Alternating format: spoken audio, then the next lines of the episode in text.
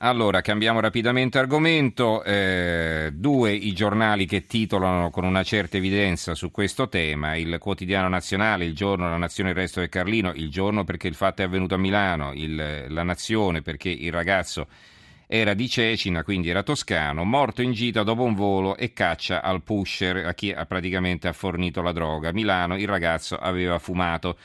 Questo è il quotidiano nazionale, il Tirreno, il giornale, eh, l'edizione di Pontedera Empoli, Elia è morto, per favore niente ipocrisia, il commento di Alessandro De Gregorio, in gita scolastica ne ho combinate anch'io, scrive De Gregorio, e come me i miei amici in gita scolastica ho pensato più a divertirmi che a istruirmi e come me i miei amici. Ecco, non abbiamo il seguito di questa, di questa premessa, naturalmente, quindi non sappiamo poi che cosa vorrà dire eh, De Gregorio nel suo commento, dove vuole arrivare. Ecco, siamo allo spazio che dedicheremo alle gite scolastiche, sempre considerate un momento di svago e di spensieratezza, magari anche di qualche piccolo eccesso, perché ci sta pure quando si è in gruppo, si è lontani dai genitori, ma insomma che una bella gita debba concludersi con un volo dal sesto piano di una stanza d'albergo, questo no, c'è qualcosa che non funziona al di là dell'incidente che può sempre capitare.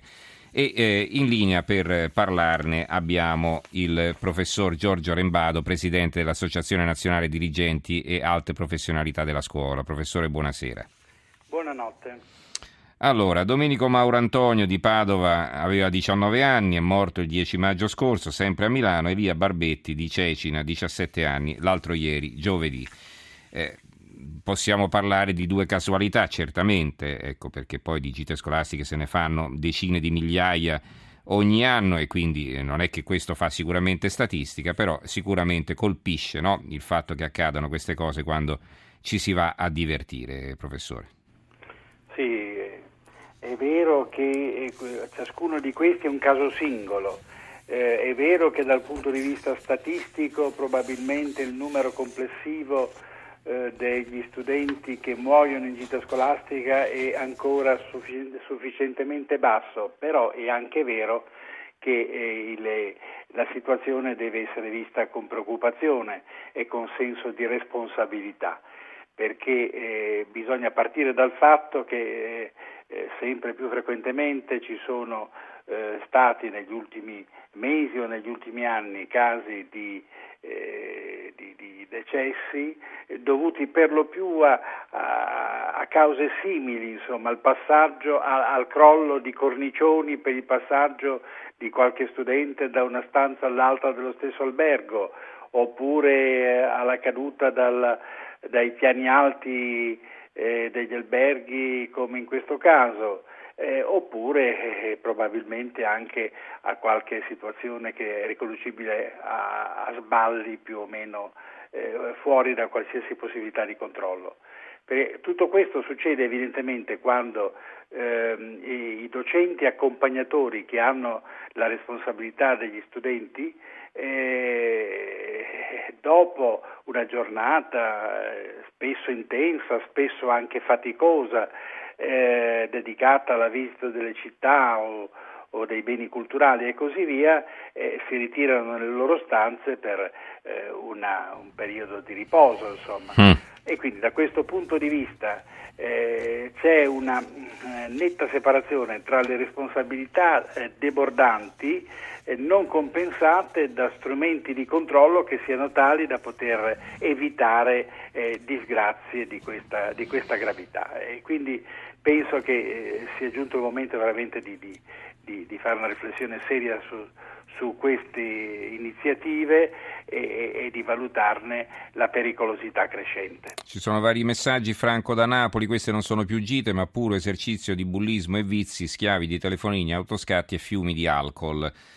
Ecco, vedo poi che pesate ogni parola che dico ed è giusto che sia così. Fabio da Roma mi chiede se ora giustifico gli eccessi dei ragazzi. Eh, io credo di aver detto che qualche eccesso ci può stare perché ricordo quando andavo al liceo, io eh, parlo di 40 anni fa, in una gita scolastica abbiamo buttato un compagno di classe in piscina vestito. Eh, questo è un eccesso perché non lo si fa, non lo si dovrebbe fare, però tutto è finito con una risata generale. Altra cosa invece se ci si riunisce per ubriacarsi e drogarsi, Fabio. Spero di essere stato ancora più chiaro. Eh, Gianni da Roma, sono un insegnante, volevo dirvi che avendo fatto diverse esperienze di gite scolastiche mi vengono in mente diverse situazioni in cui i ragazzi per incontrarsi con le ragazze, non potendo uscire dalle stanze e attraversare i corridoi nei quali rischiano di essere beccati da noi prof, rischiano moltissimo per andare nella stanza adiacente spostandosi pericolosamente sui balconi o addirittura sui cornicioni. Questo potrebbe essere anche un'altra ragione, come dice Gianni. Eh, professore, poi eh, c'è anche una polemica perché eh, va bene, sappiamo che, che la droga eh, circola anche a scuola, però eh, i ragazzi forse durante la gita non sono più eh, controllati come dovrebbero, non hanno i genitori vicini, non c'è cla- il vincolo della classe dove, dove si sta tutti assieme dentro con il professore e quindi eh, si, si, si, tentano esperienze, no? si assaporano esperienze secondo loro formative, evidentemente se ci tengono così tanto a provarle che poi eh, si rivelano profondamente deleterie, se non addirittura tragiche. Sì, sicuramente, insomma, eh, c'è la, eh, l'attrazione di spingersi sempre eh, più in là, eh, oltre i limiti, insomma, e quindi di rendere sempre più pericolosa la trasgressione. tra l'altro c'è da eh, sottolineare come eh, anche il ruolo dello stesso docente in qualche modo venga sminuito perché eh, in questi casi eh, anziché l'autorevolezza che dovrebbe essere tipica del, dell'insegnante eh, nel rapporto, nella relazione con gli studenti, eh, prevale eh, un, un, ruolo eh, che viene ricondotto a quello di carceriere, insomma, e quindi viene visto da parte di, di, alcuni, non dico di tutti, ma di alcuni studenti come una, una figura eh, negativa, insomma, che perde ulteriormente il, il, prestigio di cui dovrebbe essere rivestita la figura dell'insegnante.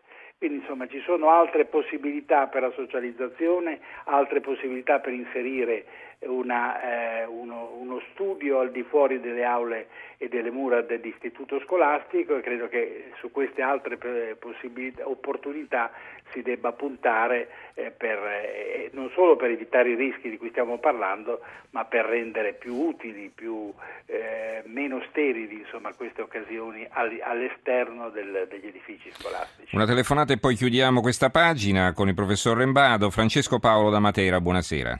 Io volevo chiedere al professore cosa ne pensa dell'ultimo incidente con la gita a chilometro zero, cioè in sede a Matera, sulla mongolfiera di due studenti che sono morti. Mm, ma erano due studenti in gita scolastica? In gita scolastica nel senso che eh, dovevano partecipare alla, alla, festa della mongolfiera sui sassi di Matera. Mm-hmm e sono morti uno studente di 17 anni e uno di 20 anni. Sì, sì, perché poi la mongolfiera si è sbattuto contro dei cavi dell'alta tensione, sì.